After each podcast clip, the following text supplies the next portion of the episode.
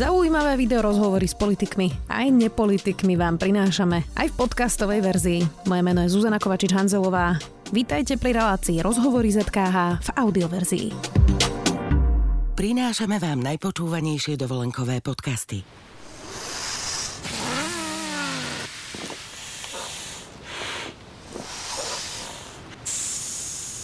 Celý rozhovor dvoch odfukovacích nafukovačiek na pláži si môžete vypočuť na svojej dovolenke. Na dovolenka.zme.sk nájdete poznávacie aj pobytové zájazdy, z ktorých si pre seba vyberiete ten najlepší. dovolenka.zme.sk 15 policajtov dostalo ochranu whistleblowera. Medzi nimi aj Čurilovci a šéf inšpekcie Juha Státovláda otvorene hovorí, že ide robiť poriadky so špeciálnym prokurátorom Lipšicom aj s policajtami. Má sa Slovensko pripraviť na rýchlu pomstu novej vlády na aktuálne témy? S Jaroslavom Spišiakom, poslancom za Progresívne Slovensko. Vítajte. Ďakujem. Ďakujeme, že ste prišli. Pán Spišiak, nový minister vnútra Matúš Teještok mal aj silné vyhlásenie voči policajtom na NAKE. Vy očakávate, že tie najbližšie kroky nového ministra vnútra budú na odstránenie práve tých ľudí, ktorí stíhali tie korupčné kauzy? Tak ak bereme vážne vyjadrenia pána Eštovka v kampani, alebo aj teraz, tak to treba brať vážne, samozrejme. V podstate, ak by konal niečo iné, inak, tak vlastne by potieral svoje volebné alebo kampaňové vyjadrenia. A niekedy sa v tej kampani hovoria tvrdšie slova, ako sa potom robia, tak preto sa aj pýtam. No, oni majú ale teraz po novom štatút whistleblowera, čo teda asi skomplikuje situáciu vymeniť ich. Vy vnímate tento ich krok ako? Ako využitie práva, ktoré je dané zákonom, prečo by ho nemohli využiť, keď sa cítia byť ohrození verejnými vyjadreniami vlastne tých, ktorí idú do vlády, je oprávnené sa byť nejako ohrození v pozíciách, takže využili právo, ktoré bolo dané. Máme sa teraz pripraviť na to, že v podstate sa tá vojna v polícii ešte viac vyhrotí? Možno aj týmto zabetonovaním sa vyšetrovateľov. Máte pravdu, je to oprávnený krok, veď na to ten úrad máme, rozhodovala o tom prokuratúra. Ale je možné, že tie vzťahy sa ešte viacej vyhrotia, nie? Ako medzi kým nemá sa medzi kým nič vyhrotiť. No dajme tomu, že bude nový policajný prezident a bude tam mať týchto ľudí, ktorých by za normálnych okolností možno vymenil, presunul. Takže viete, on ten zákon není na 100% taký, že teraz nemôžu s nimi pohnúť. Ono to ministerstvo bude musieť zdôvodniť pred úradom na ochranu oznamovateľov, že či ich chcú odstaviť, alebo nejak disciplinárne riešiť, alebo nejaké negatívne úkony voči nim dať, že tieto úkony sú ako pomsta, alebo revanš za to, ako robili. A čo robili. Čiže ten úrad musí toto zvážiť. A majú také argumenty, ktoré sú akože nie pomsta, nie revanš za ich prácu, nie preto, že sú oznamovatelia alebo svedkovia trestnej činnosti, no tak to bude potom na tom úrade, či povolí alebo nepovolí tie personálne alebo disciplinárne riešenia. Vy ste boli policajným prezidentom. Nie je to tak, že sa vždy dá niečo vymyslieť, čo je ako keby formálny dôvod toho, prečo niekoho presunúť? Vždy sa dá niečo vymyslieť. Tak uvidíme, ako rozhodne ten úrad. Jedna vec je, vymyslieť sa dá všeličo, ale podložiť to argumentami, faktami, dokumentami, to je potom väčší problém. Na čo sa má teda podľa vás občan pripraviť? Bude to tu masaker? Bude to odstraňovanie nejakých ľudí? Bude to pomsta, revanš? Toto je na čo sa má pripraviť občan? Tak občan sa musí pripraviť na to, že bude tu existovať policajný zbor, bude existovať prokuratúra, ak nezrušia, tak aj špeciálna prokuratúra.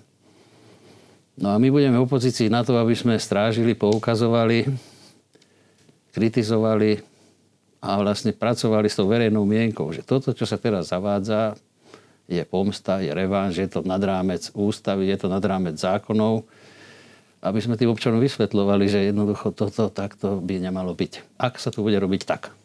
Nechcem to úplne porovnovať s Izraelom, ale tam sme videli, že keď nastúpila nová vláda Benjamina Netanyahua, tak napríklad vojaci sa búrili proti tej súdnej reforme, ktorú tam chystal vlastne Benjamin Netanyahu aj s tými pravicovými extrémistami. Vy ste z policajného prostredia. Ono fakt je, že tú políciu a tie zložky sa nedá ovládnuť bez spolupráce radových policajtov, aj nižších funkcionárov. A už raz sa to podľa tých obvinení, ktoré sme videli po vražde Jana Kuciaka a Martiny Kušnírovej, podarilo. Prečo by to teraz malo byť inak? Sú tam nejakí iní policajti, ktorí sa dnes už proti tomu postavia? No, toto je moje najväčšie rozčarovanie z výsledkov volieb. Keď som sledoval exit poly, čo nemusí byť presná informácia. Ani neboli. Ale keď sa skúmala masa policajtov, tak policajti podľa týchto exit poolov vyše 60% volili Smer a vyše 20% Republiku.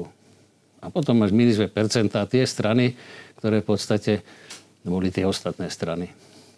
Čiže keď bereme toto ako pravdepodobný odhad, ako by sa správali policajti, tak potom je to veľmi zaujímavé. No a čo z toho vyplýva? Pretože potom nad tým rozmýšľam, že či vlastne tí policajti chcú bojovať proti korupcii.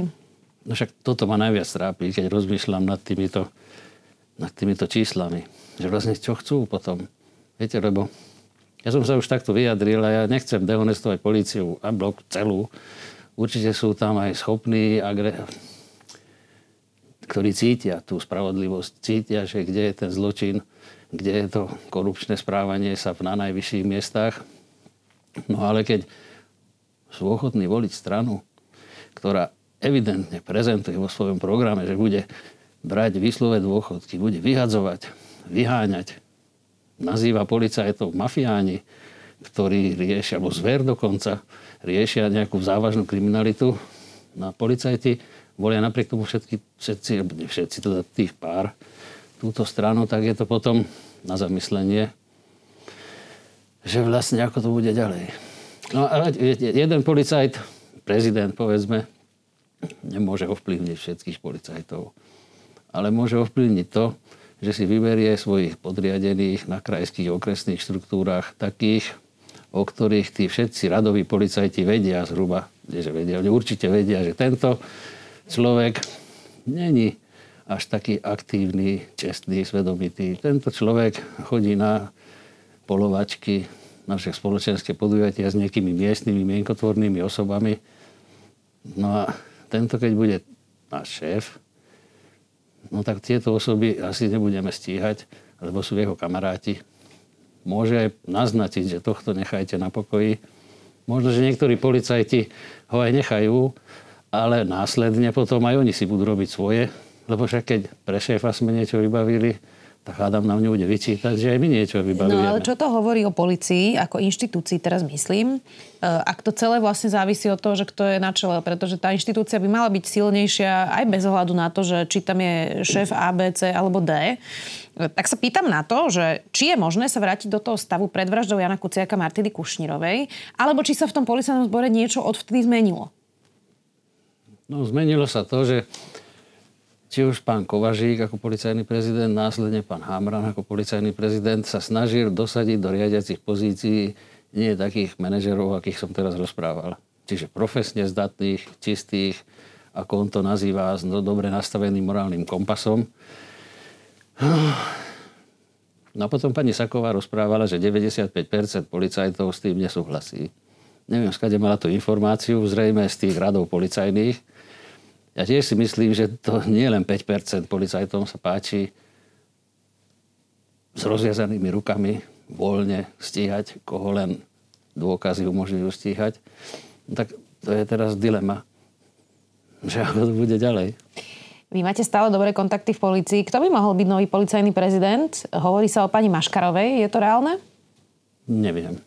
Nevyjadrujem sa k týmto rôznym debatám. Počul som už viacerých. Možno, že to práve od nich. Niektorí sa už chvália, že boli oslovení.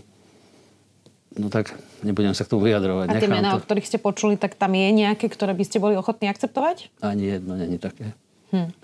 Je to dobrý krok Štefana Hamrana aj niektorých ostatných funkcionárov, že sa vzdávajú tej funkcie sami? Neviem, ktorí sa vzdávajú. Okrem pána Hamran sám povedal, že sa vzdáva. Neviem ešte, kto iný sa vzdáva. Je to dobrý krok od Štefana Hamrana? Nechcem sa k tomu vyjadrovať, lebo pán Hamran je veľmi dobrý policajný prezident, výborný manažér policajný, ale môžem povedať svoj príklad. Ja som tiež zažil túto situáciu so Smerom už dvakrát a ja som vydržal do konca, v podstate až dovtedy, kým ma nevyhodili. Dokonca som sa snažil ministrovi Kaliňákovi vysvetliť, že prečo som robil to, čo som robil, lebo som nechcel, aby tu zrušili úplne všetko. Čiže som sa mu snažil vysvetliť, že to je v prospech polície, v prospech občanov, v prospech bezpečnosti. Nech to celé neruší, tak nakoniec aj na mňa dal a neprikázal zrušiť ten systém hodnotenia tak, jak pôvodne ho chcel urobiť. Jasné, ale tak tam boli asi trošku menej vyhrotené tie vzťahy vtedy. Áno, iná bola situácia. Takisto existoval ten paragraf 35. Čiže no ale je to iné. No, to je tá večná debata, že či to má byť vlastne politická nominácia? Policajný prezident. Na jednej strane ten minister je naozaj zodpovedný za aj výkon polície. Na druhej strane, či by to nemal byť odborník, ktorý tam bude bez ohľadu na to, aká je politická garnitúra a bude hájiť vlastne tú policajnú stranu a nebude to politik a nebude to politická nominácia. Tak ako nájsť vlastne nejaký kompromis medzi tou politickou zodpovednosťou ministra versus nejakou nezávislosťou polície a toho šéfa, ktorý by mal byť aj odborne zdatný? No, ja to mám presne premyslené. Takto by sme to riešili, ak by sme sa dostali k ministerstvu vnútra. Ako? Povedzte. Takže minister, vzhľadom k tomu, že jeho pozícia vychádza z volieb, čiže on je ten garantom, že bude zabezpečovať vnútornú bezpečnosť, policajný zbor je jedna súčasť toho, nástroj na to. Vo volebnej kampani alebo vo volebnom programe hovorí, že čo chce, čo sú jeho priority pre vnútornú bezpečnosť, čiže možno mu aj pomáhal pri tvorbe nejaký policajt kariérny, ktorý mu pomáhal toto tvoriť. Čiže je normálne, že chce sa opierať na takého človeka, ktorému verí, že to naozaj myslí tak, aby to bolo v súlade s tým, čo tej verejnosti sľubovali, aký program si stanovili. Čiže minister vnútra má mať právo si vybrať policajného prezidenta. Ale nie len tak, že povie, že bude ona hotovo. My sme vymysleli verziu, že ten jeho kandidát musí prejsť vnútrorezortným, neverejným, nevýberovým, ale konaním pred určitou komisiou, ktorá bude pozostávať z rôznych odborníkov zo všetkých policajných služieb, z ombudsmana, z prokuratúry. Prečo neverejný? No lebo tu by sa rozoberali aj situácie, ktoré sú, povedzme, predmetom utajovania. To je špecifická policajná činnosť, čo nie je dobre, že sa úplne na verejnosti rozoberá. No a táto komisia by ho hodnotila. A minister by bol súčasťou, by pozoroval, ako ten jeho kandidát reaguje na vysokoodborné záležitosti. No a potom by nasledovala verejná diskusia pred branno-bezpečnostným výborom, kde by boli poslanci, verejnosť, médiá, kdokoľvek by sa tam chcel zúčastniť, tak by tam mohol byť.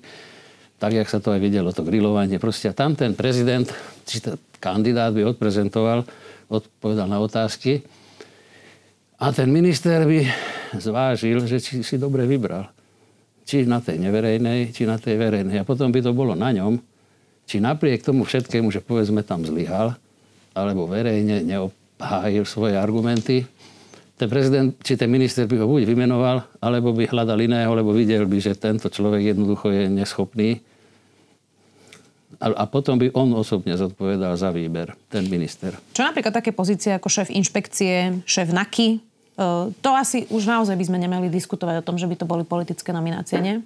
No tak vôbec ten prezident by bol zodpovedný za chod celého policajného zboru, on osobne u ministra. Nie celý policajný zbor. Čiže ak by zlyhal kdokoľvek v policajnom zbore, tak ten minister by mohol vyvodiť dôsledky voči prezidentovi. Je to normálne, že sa každé voľby mení aj šéf NAKY? Neviem, či sa stále mení. No tak každý policajný prezident si tam dá niekoho svojho. Či je to normálne, že predstavujem si v normálnej situácii, že šéf NAKY by bol nejaký kariérny profesionál, ktorý tam bude? Ale dajú kariérneho profesionála. Počas ministrovania pána Mikulca sa robilo výberové konanie na šéfa NAKY. Sám som bol členom komisie. Kandidáti, ktorí sa tam odprezentovali, ktorí sa sami prihlásili, tak podľa mňa ani jeden nebol spôsobilý byť šéfom NAKY. Ani ten, čo to získal? Získala to určitá kolegyňa, lebo komisia v podstate najviac obodovala ju. A ja som obodoval iného. No ale nakoniec vyhrala ona podľa počtu bodov. A nakoniec potom bola aj tak vymenená, lebo jednoducho mal som pravdu, že tá výberová komisia, viete, policajt sa dokáže naučiť predpisy, zákony, aj cíti, že čo by bolo treba rozprávať. to politici tiež vedia, aby sa to páčilo, že áno, budem bojovať zo všetkých sír, všetko presadzovať, voľné ruky a tak, ale jeho minulosť kariérna alebo jeho okamžitá reakcia je v rozpore s tým, ako by to mal robiť. No už keď ste spomenuli pána Mikulca... Čiže ja by som to dopovedal. No, policajní manažéri musia, alebo je lepšie, keď sa vyberajú na základe svojej minulosti, svojej profesnej činnosti, ale aj tam môže prísť rada, lebo ako super najlepší vyšetrovateľ na svete vyšetrí všetko možné, aj nemožné, ale ako manažer možno zlyhá, že nevie pracovať s ľuďmi, nevie byť striktný, nevie vyvodiť dôsledky, je príliš kamarátsky. Toto sú potom problémy toho manažovania vyberaného výberovými konaniami. Rozumiem. Tak už keď sme pri tom ministrovi Mikulcovi, vy ste boli jeho poradcom, nebola zásadná chyba ex-ministra vnútra, že v podstate neurobil žiadne zásadné systémové zmeny vo svojom rezorte. Teraz myslím takéto inštitucionálne posilnenie, napríklad zmenu policajnej inšpekcie, napríklad. Tam... No, počkajte. Celý úrad inšpekčnej služby bol zreformovaný. No, ako vážne bola tá reforma urobená? Pretože to, čo sa diskutuje dlhodobo je, že to inak zhodou okolností tú debatu začal Štefan Harabin, ale dajme to bokom, že či policajti majú vyšetrovať sami seba, či to má byť takýmto spôsobom robené. A toto je diskusia, ktorú Roman Mikulec vlastne ani nezačal. No, nezačal preto, lebo koncepcia bola iná. Len pri koaličných rokovaniach o programovom vyhlásení vlády strana Sme rodina bola kategoricky proti tomu. Že ak sa do toho programu vyhlásenia bude Olano snažiť presadiť toto, tak oni nepodporia program vyhlásenia vlády. Čiže kvôli tomu to nebolo tak, ako to možno bolo myslené. O Romanovi Mikulcovi ako ministra vnútra sa dlhé mesiace hovorilo, že netrávi až tak veľa času na svojom úrade.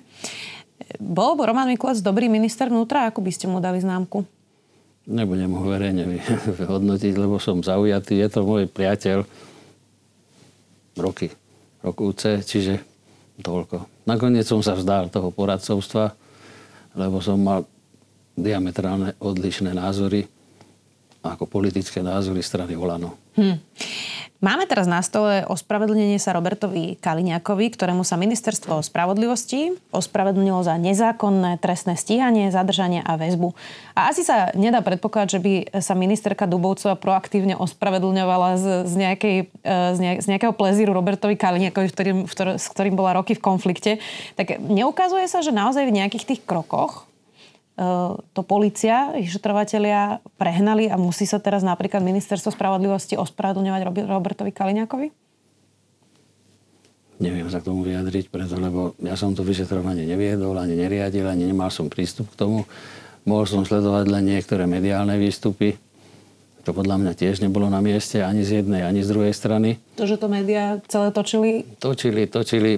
Povedzme už, keď súdne pojednávania sú verejné, tak odtiaľ, keď sú záznamy... A teraz je, myslíte, asi zatýkania. No, viete, policajná práca je veľmi komplikovaná.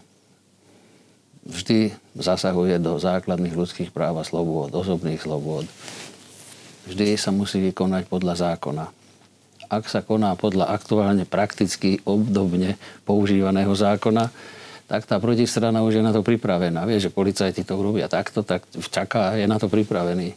Preto aj za mojich čias vždy sme museli vymyslieť niečo, čo nebolo obdobné. Bolo to v rámci zákona, alebo sme nejakým spôsobom posunuli tú hranicu zákonnosti, aby sme vždy konali podľa zákona. Ono to na prvý pohľad vyzeralo, že sme za hranicou, ale pri mojom sústavnom vyšetrovaní inšpekciou a súdmi som vždy preukázal, že sme boli ešte na strane zákona, lebo vtedy som to riadil, som vedel, že pokiaľ sme šli. Teraz sa k tomu nechcem vyjadriť. Ale prečo sa k tomu nechcete vyjadrovať? Lebo tiež som nemal rád, keď sa mi politici a niekto miešal do tých akcií, ktoré sme tu riešili, lebo nepoznali spis, nevedeli taktiku, nevedeli, prečo sme to tak robili. Proste to nikto nevie. Dobre, ale veď teda... Ministerstvo spravodlivosti to preskúmalo a ospravedlnilo sa Robertovi Kaliňákovi. On má teda vlastne aj rozhodnutie Najvyššieho súdu, ktorý ho vlastne z tej väzby prepustil. No tak iba sa pýtam, že lebo evidentne sa zdá, že spravili teda chybu. Takto sa mi to aspoň javí, keďže sa mu ospravedlnili. Áno, tak asi hej. Aká to je vizitka, ale elitné jednotky NAKA ak urobí takúto chybu a potom sa ministerstvo musí ospravedlňovať pri takto exponovanej osobe, politicky exponovanej osobe, je to bývalý minister vnútra, kandidoval teraz vo voľbách, tak či si nemali dať vlastne extra pozor, ak takto zasahujú aj do politického života, lebo sa ukazuje, že to prehnali, alebo že teda spravili chybu. Áno, musíme akceptovať vyjadrenie ministerstva spravodlivosti, to je fakt. Tak musíme konštatovať, že zrejme spravili chybu, keď sa musí štát ospravedlniť. No a čo by si z toho mali zobrať teda? Aké je ponaučenie z tohto? No, že keď chceš ísť na tigra, nemôžeš ísť paličkou, musíš mať pripravenú aj pušku, lebo neuspeješ. No, keď ste hovorili, že Štefan Hamran bol podľa vás veľmi dobrý policajný prezident, bola to inak jedna aj z mojich otázok, tak vám ju už nemusím aspoň položiť. Tak už ste odpovedali. Neušiel mu trochu ten záver, keď mal tlačovky, kde vysvetľoval aj nejaké akcie, ale zároveň tam veľmi komentoval aj politikov a predsedu Smeru, Roberta Fica. Ja tomu na jednej strane rozumiem, pretože na ňo sústavne útočil Robert Fico, ale na druhej strane policajný prezident by si mal držať nejakú úroveň, nezapájať sa do politického boja. Tak ma zaujíma, či z vášho pohľadu mu trošku ten záver práve s týmito politickými komentármi neušiel. No, ťažko sa mi kritizuje pán Hamran, lebo v podstate bol dobrý policajný prezident. Môžem povedať, že ja by som to robil inak. A teraz to je všetko. Vy ste vo všeobecnosti zdržanlivejší, to asi každý už na vás pozná. Čo je dôležité, možno tá komunikácia bola, tá komunikácia týchto exponovaných kauz bola taká, že tá protistrana bola vždy v predstihu. Oni reagovali, oni poukazovali, oni hovorili, že je to politicky nominované, či exponované a riadené a tak ďalej. A to si mohli dovoliť, pretože táto strana, a nie, lebo policajti nemajú čo rozprávať, ale politici alebo manažér polície vysvetliť, že vlastne o čo tu ide, prečo to robíme, ako to robíme, nie spis, ako dôkazy, ale aby potom tá druhá strana len mohla reagovať na to. Ja som to vždy tak robil. Ja som bol tlačovku, som povedal, i keď som možno také veci povedal, ktorým možno nikto nerozumel, ale ja som to mal namierené, ja som týmto odkazy dával tým protistranám. Oni tomu rozumeli, že čo chcem povedať, viete. A niekedy som sa ich snažil zaviesť, aby si mysleli, že nič nevieme a pritom sme vedeli všetko. Viete, toto je dôležité. No inak vyzerá to tak, že šéfom tajnej služby mohol byť Tibor Gašpar a vojenskú tajnú službu bude mať zrejme pod sebou Robert Kaliňák, ktorý bude ministrom obrany, ak teda prezidentka vymenuje túto zostavu, ktorú predložil Smer, Hlas a SNS. O tom si myslíte čo? Tak o tom si myslím to, že pán Gašpar je nevhodný kandidát na riaditeľa SIS.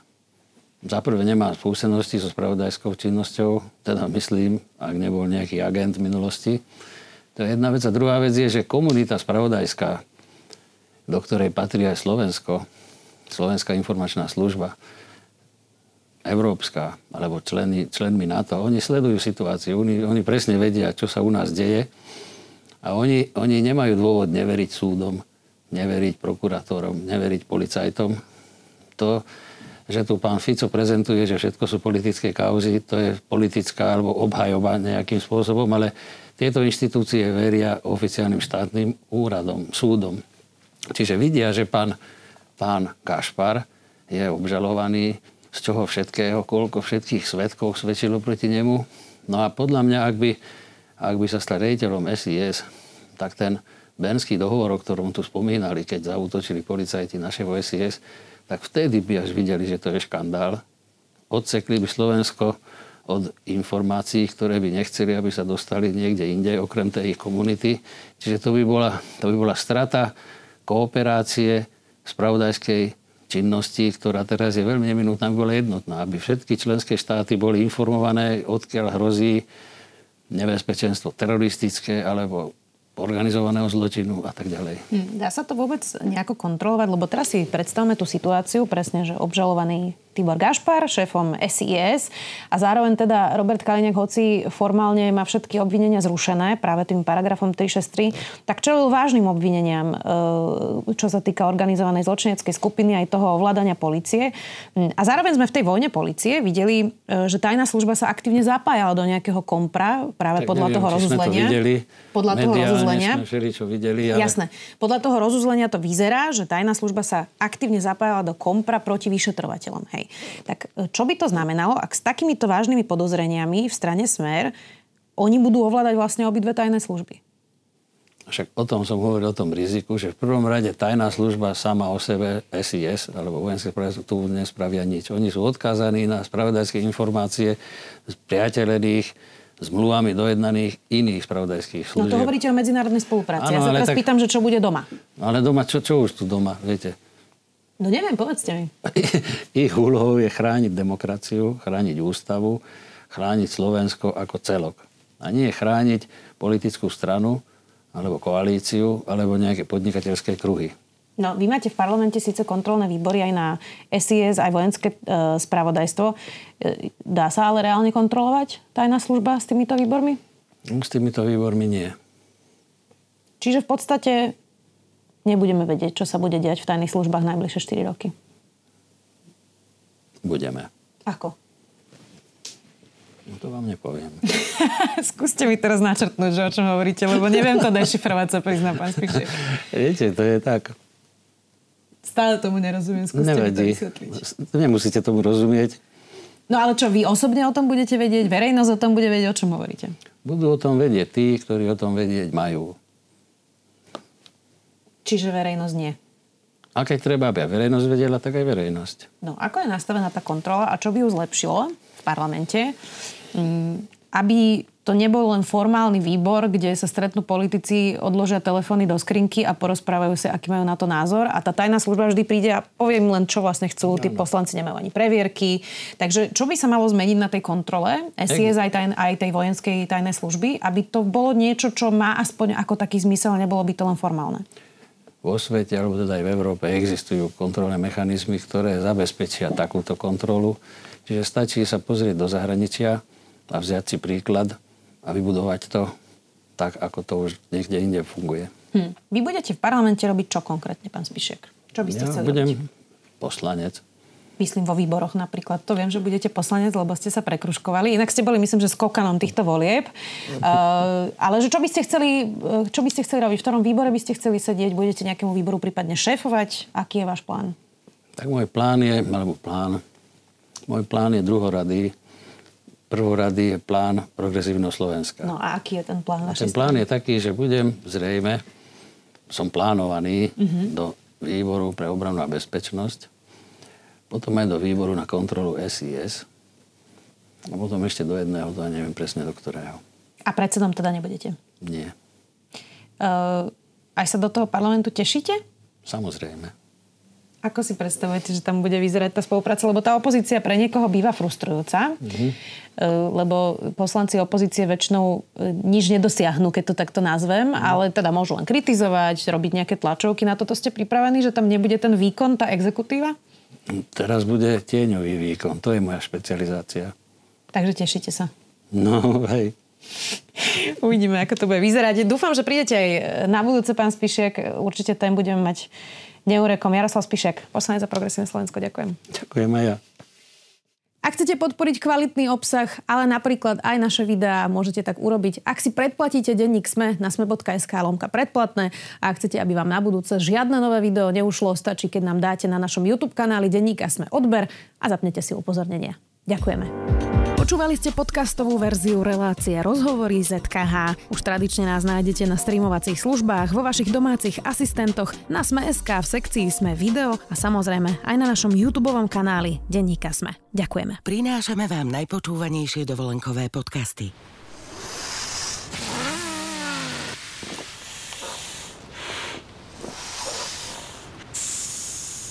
Celý rozhovor dvoch odfukovacích nafukovačiek na pláži si môžete vypočuť na svojej dovolenke. Na dovolenka.zme.sk nájdete poznávacie aj pobytové zájazdy, z ktorých si pre seba vyberiete ten najlepší. dovolenka.zme.sk